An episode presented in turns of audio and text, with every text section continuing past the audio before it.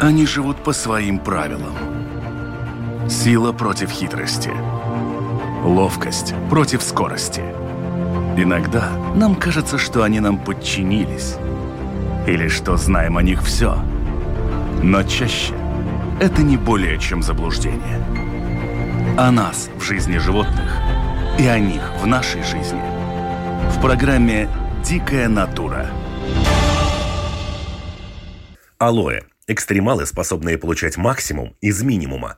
История такого знакомого, но такого малоизвестного растения. И прочие растущие драгоценности Национального ботанического сада в Саласпилсе, которые сделали это заведение лидером среди ботанических садов Балтии. Меня зовут Дмитрий Шандро, вы слушаете программу «Дикая натура», и моя собеседница на этот раз сотрудница отдела образования и информации Национального ботанического сада, доктор биологии Людмила Вишневская. Людмила, здравствуйте. Здравствуйте. Итак, мы находимся в городе Саласпилс, в ботаническом саду.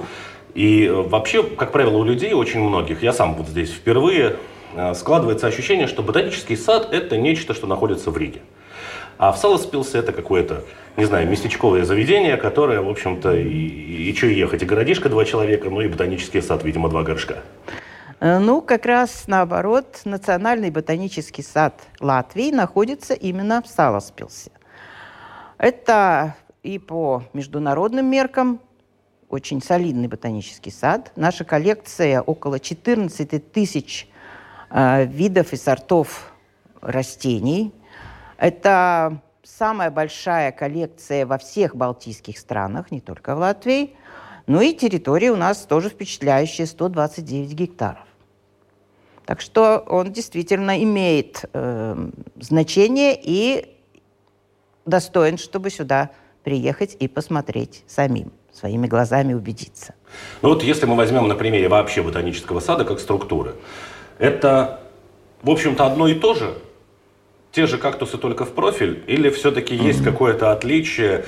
Почему я, например, есть что-то, что я увижу в Риге, но не увижу в Берлине, увижу в Саласпилсе и не увижу в Риге, в Берлине, в Париже, в Вильнюсе, не знаю, в любом другом ботаническом саду? У каждого ботанического сада есть э, свои какие-то э, изюминки, свои э, интереснейшие коллекции, свои э, какие-то более редкие, необычные растения или какая-нибудь коллекция какого-нибудь рода, например, особенно богата. А, ну вот в нашем саду исторически было так, что очень богата коллекция хвойных растений, особенно сортов, э, пород форм, то есть человеком выведенных форм. Э, по этой коллекции наш сад э, считают самым большим в Северной Европе. Ну, наша оранжерея, она такая не самая богатая, но 2100 видов и сортов, немного больше, это тоже значительное количество. Всего, как я уже упоминала, где-то около 14 тысяч у нас коллекций. Очень многие ботанические сады, ну, больше, наверное, это к паркам, конечно, относятся, они появились за счет каких-то богатых коллекционеров во времена, когда были поместья, и mm-hmm. кто-то путешествовал, привозил какие-то диковинные растения. У вас э, что-то схожее или... Да. Ну, История другая. В, чем? в своем роде э, схожее. Дело в том, что э, здесь в Саласпилсе с 1898 года располагалась э, э, питомник Шоха.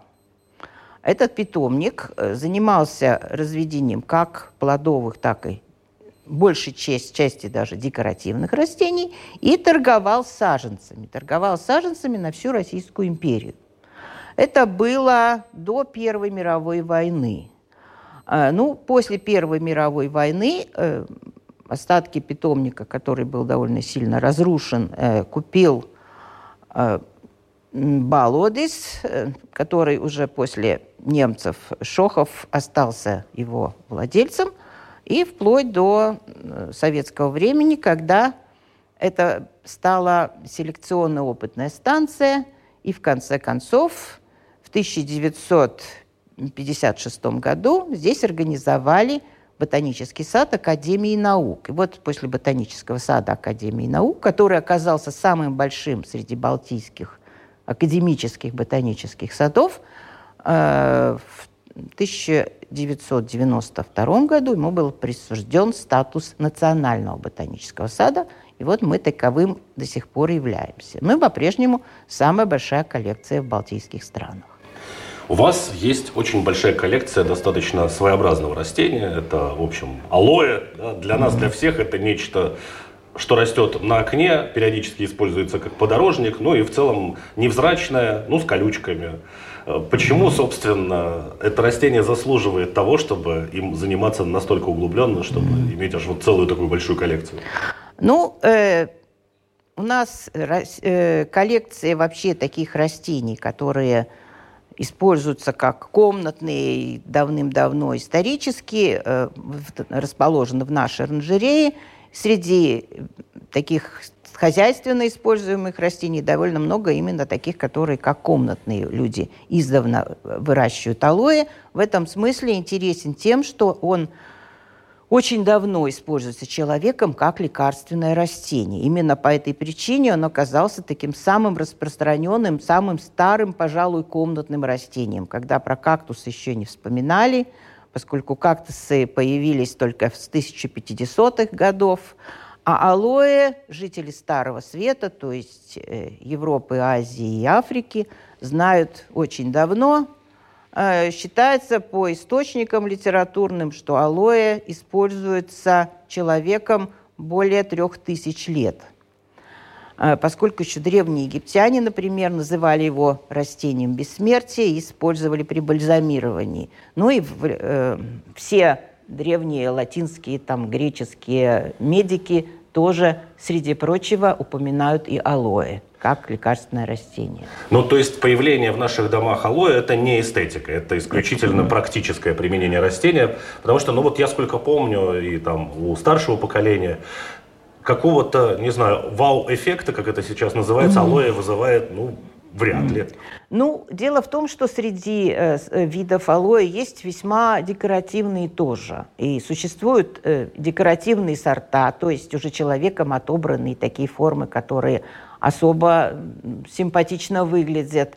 И не все алоэ такого среднего размера, они не вырастают и как дерево, и как куст.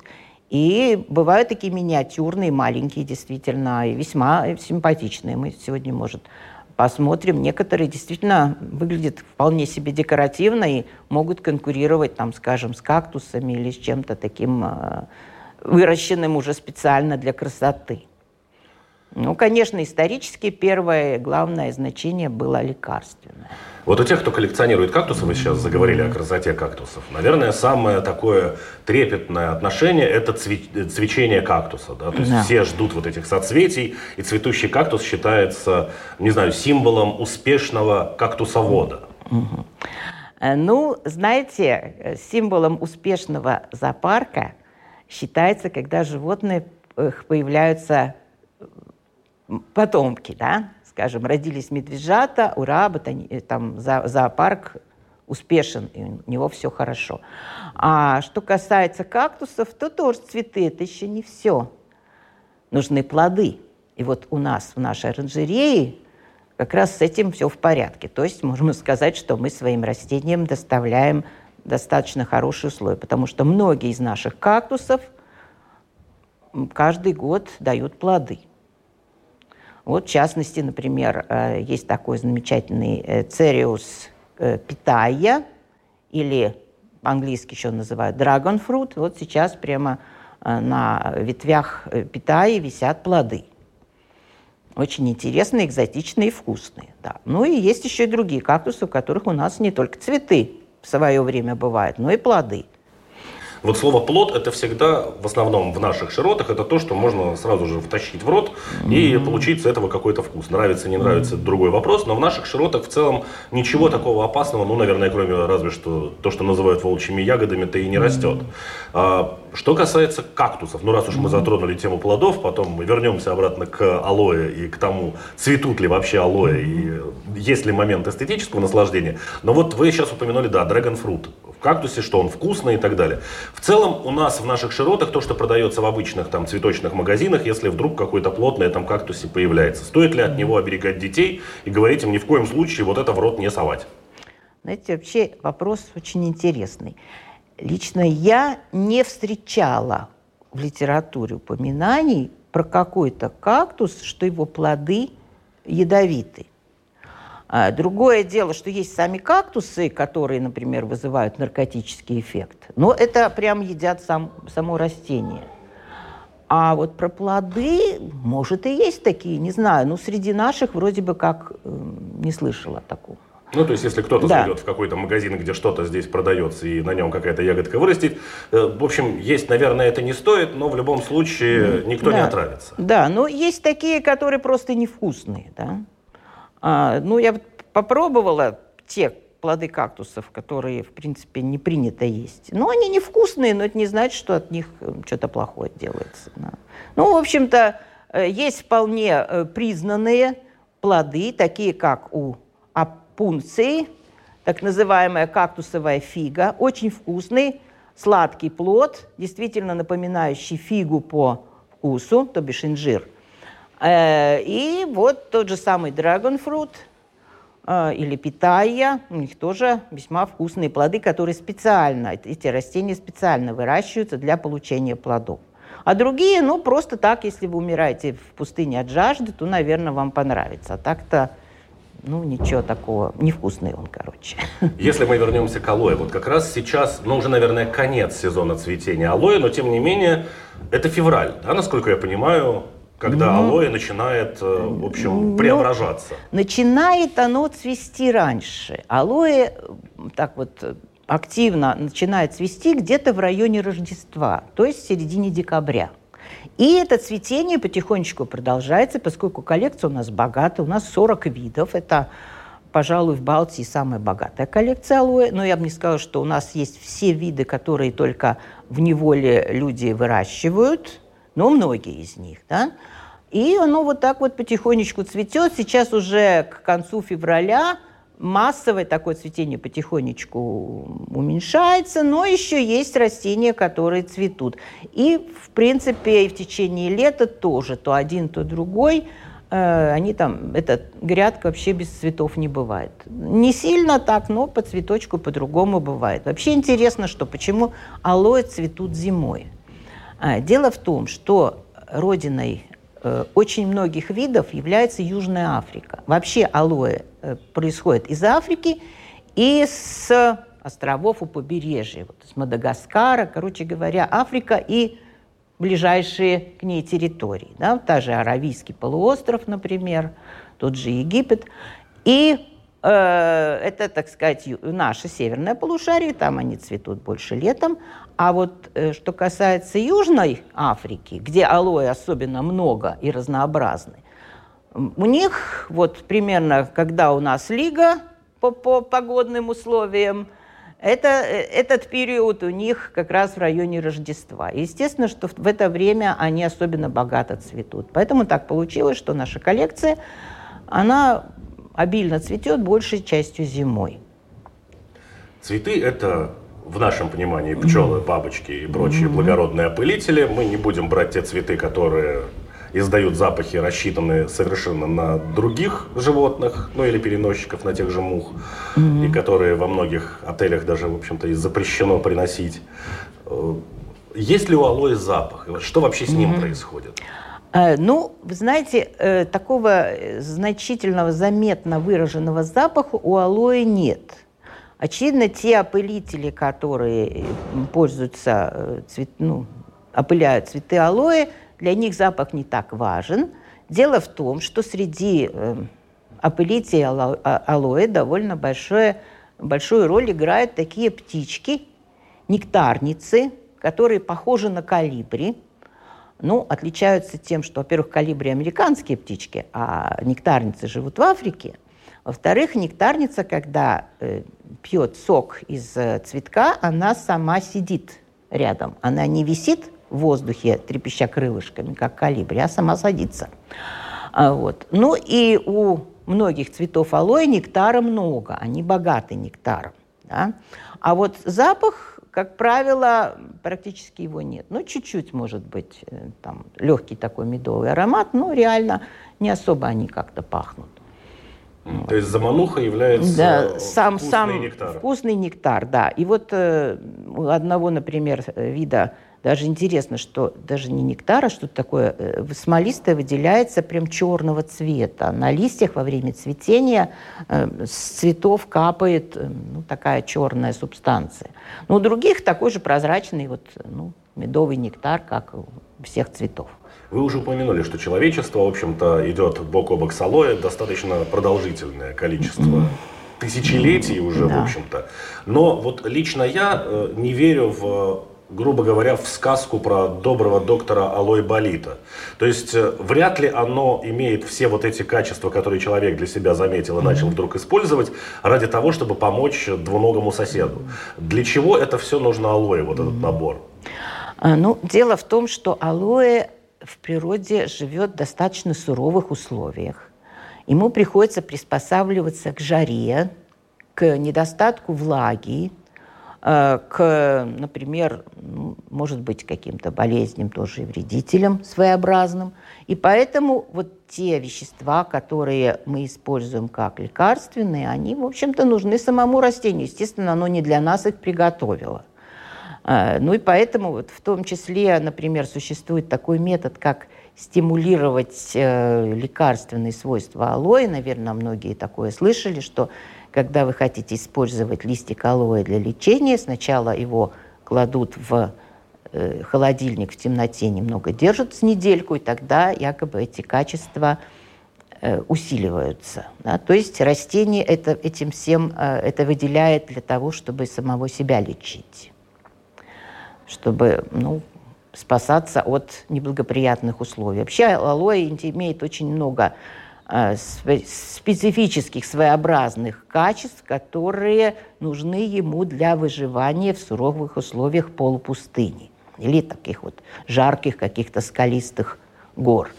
Э, в частности, например, э, листок алоэ многих видов покрыт таким довольно плотным восковым налетом. Еще интересная особенность устица, которыми дышат растения и испаряют влагу, устица алоэ на день закрываются.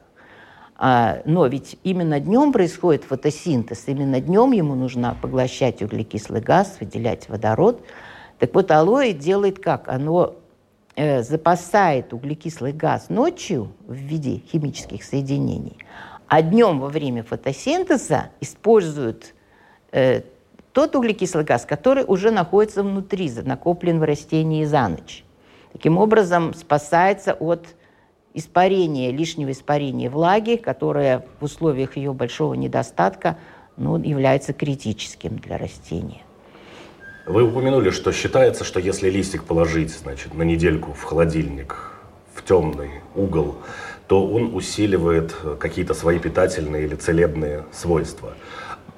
А я не очень, честно говоря, понимаю механизм, каким образом что-то может усилиться в оторванном от алоэ листике. Mm-hmm. Ну, биохимические процессы происходят в растении и уже когда часть растения отделена от целого. Да? И вообще-то, вот в частности, например, такая вещь, как фотосинтез, она может происходить и в э, отделенном виде. Да? Ну, в данном случае не про алоэ, я вот расскажу, у нас тут был такой интересный случай. У нас отвалилась ветка от кактуса.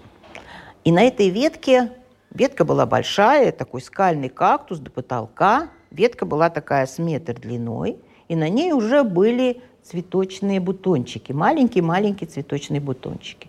И вот мы решили показать э, посетителям нашим, что проис будет происходить дальше. Мы эту ветку не стали укоренять, сажать в горшок, а просто положили ее на землю, и она у нас там в зале пролежала примерно два месяца.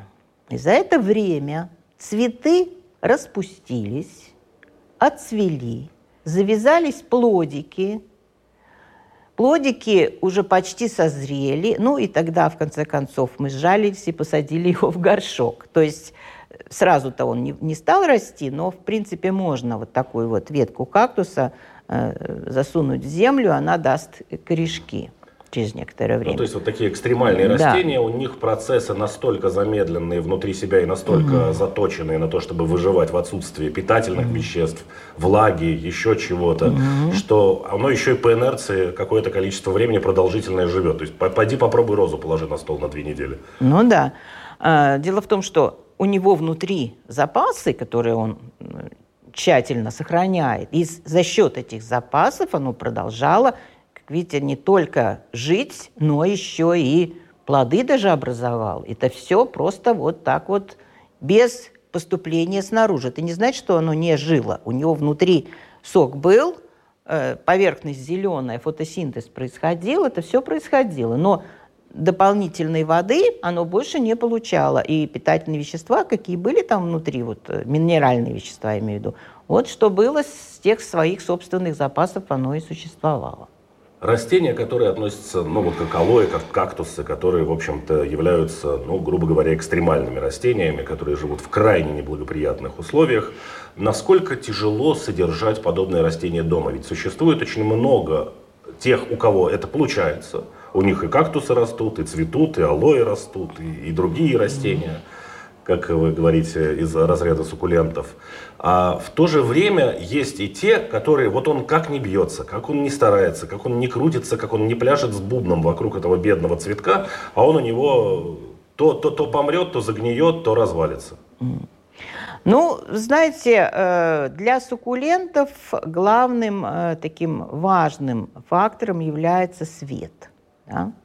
У нас все-таки зимой света не хватает. И в частности в нашей оранжерее мы утром и вечером по два часа добавляем специальными лампами нужного спектра дополнительный свет. Несмотря на то, что оранжерея стеклянная, то есть через потолок, через стены дневной свет попадает достаточно, но поскольку у нас э, по сравнению с тропиками слишком длинная ночь зимой, то приходится добавлять света утром и вечером. И вот тогда нормальной длине дня у него все процессы происходят как в природе. С другой стороны, суккуленты боятся лишней воды. Это не значит, что их не надо поливать, но нужно стараться, чтобы корни не загнили от чрезмерного избытка воды. Ну, для того, чтобы это контролировать, самое простое – это следить, чтобы никогда вода не стояла внизу в, вот, например, обычно у нас горшок с дырочками. Да, под ним стоит Под ним стоит какая-то блюдечко, да?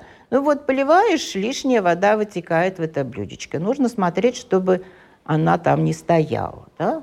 Лучше вылить ее, опять же, в горшок, смотреть, стекло лишнее, лишнее выбросить, чтобы там внизу корни не, не торчали в воде. Потому что э, дело в том, что они не имеют механизмов как бы э, защищаться от избытка. Они настроены на добывание воды. А как быть, если ее чересчур много, для этого у них нет э, ресурсов. Ну, то есть, в общем-то, человек, который связывается с такими растениями, которые постоянно находятся на грани борьбы за жизнь свою в очень скудных условиях, ему не надо делать хорошо, как бы природа сделала для него все для того, чтобы он мог получать максимум из того минимума, который его окружает. И нужно обеспечивать ему именно вот этот минимум. То есть, если он сидит на камне, то не надо ему чернозем подкладывать. Ну, что-то в этом роде, да. Ну, конечно, знаете, так как вот если верблюд может в пустыне жить без воды некоторое время, то не значит, что он не хочет пить, да? Точно так же, скажем, тоже алоэ. Э, конечно, его поливать нужно, но не слишком часто, не слишком много. Хватит два раза в неделю.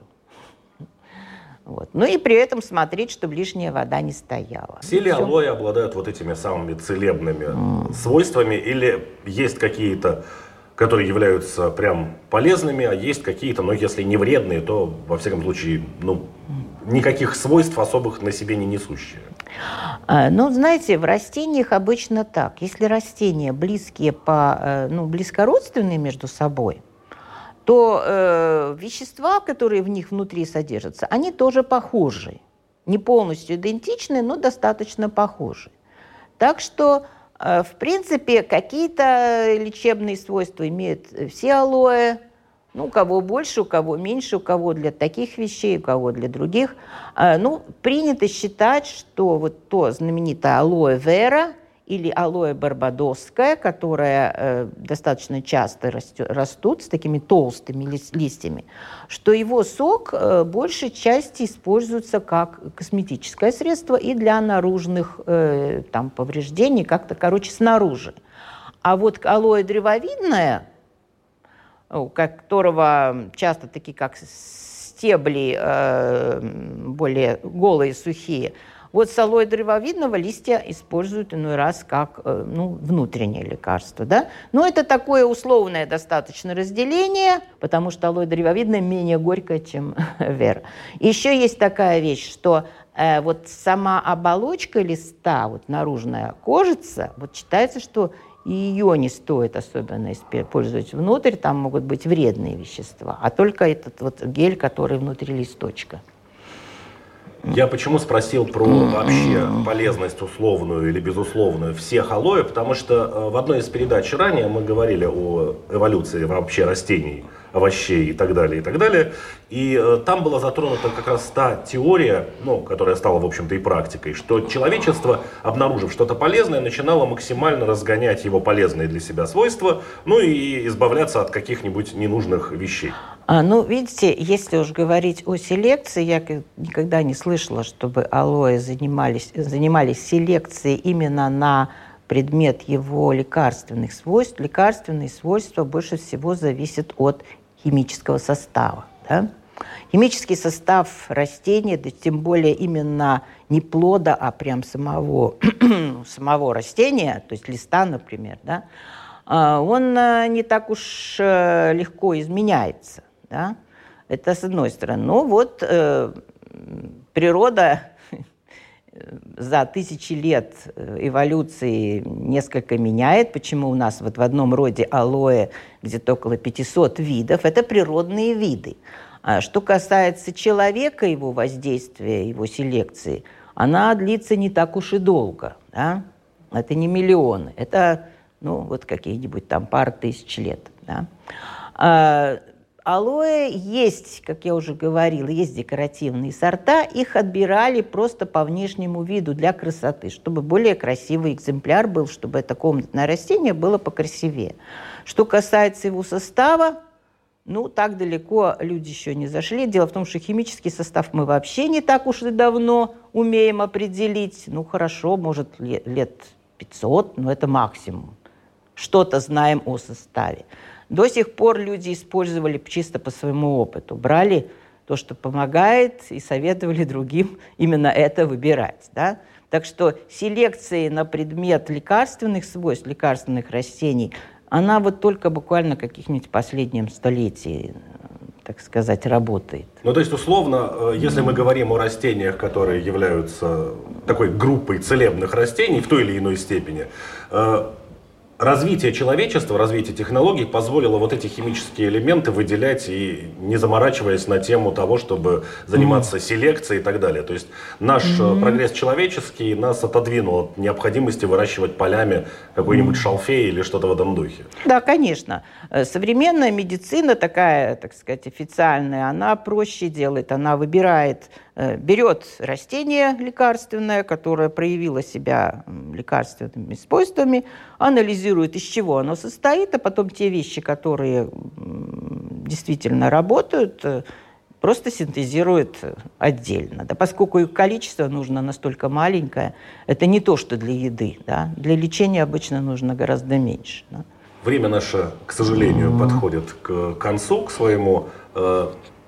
Тем не менее, вот сейчас у вас закончилось э, в ботаническом саду, в Салспилсе, уже заканчивается вот этот вот э, период цветения алоэ в вашей коллекции. Но тем не менее, ведь э, в ботанике, когда перестает цвести или расти что-то одно, тут же начинает цвести или расти что-то другое. Э, чего можно ждать, что стоит прийти, увидеть в какое-то ближайшее время, что расцветет, что порадует людей? А, ну, э, сейчас потихонечку придвигается весна. А, пожалуй, самая как бы интересная вещь – это э, вот растения сухих степей, это луковичные тюльпаны, нарциссы, э, ирисы, которые у нас находятся в одной закрытой, интересной секции оранжереи, на которую можно посмотреть только через стекло. Это одна из э, крупнейших даже в Европе коллекций дикорастущих луковичных, то есть родственников того самого нашего вот, лука, тюльпана, нарцисса. Э, но эта коллекция очень интересна. Она именно начинает свести где-то в марте, когда там, в какой-нибудь сирийской э, степи, весеннее цветение. А, ну, есть еще продолжают цвести растения с южного полушария, в частности, например, королевские стрелицы. А, ну, они цветут где-то разом с алоэ, потихонечку они еще продолжаются. А, ну, до конца февраля, там еще где-то в марте будут. Ну, а там потихонечку начнут зацветать и кактусы, э, и, может быть, что-то еще, там, например, жасмин, не знаю, точно сейчас прогнозировать не могу. Знаю, что э, бурное такое цветение, как ни странно, внутри оранжереи, за стеклом, э, происходит у нас примерно тогда же, когда и снаружи все в цветах. То есть вот самый цветущий месяц, пожалуй, май. Ну, уже с апреля, начиная более ранние цветы, и дальше. Апрель, май. В марте еще мало. Если снег сойдет, будут подснежники. Вот. Пока, не, пока снег, ну, подснежники, еще там снежные розы, так называемые, ну, такие ранние весенние цветущие цветы. В мае будут рододендроны. Рододендронов у нас не так много, как в университетском саду, но по количеству видов не меньше. У нас просто меньше сортов. Где-то больше 200 видов у нашей коллекции есть, но и сорта тоже есть и очень красивые.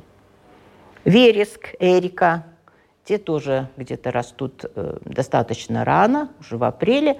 Ну, конечно, нужно ждать, пока сойдет снег. Вот сразу как снег сошел, как земля оттаяла, так уже весенних цветочков много.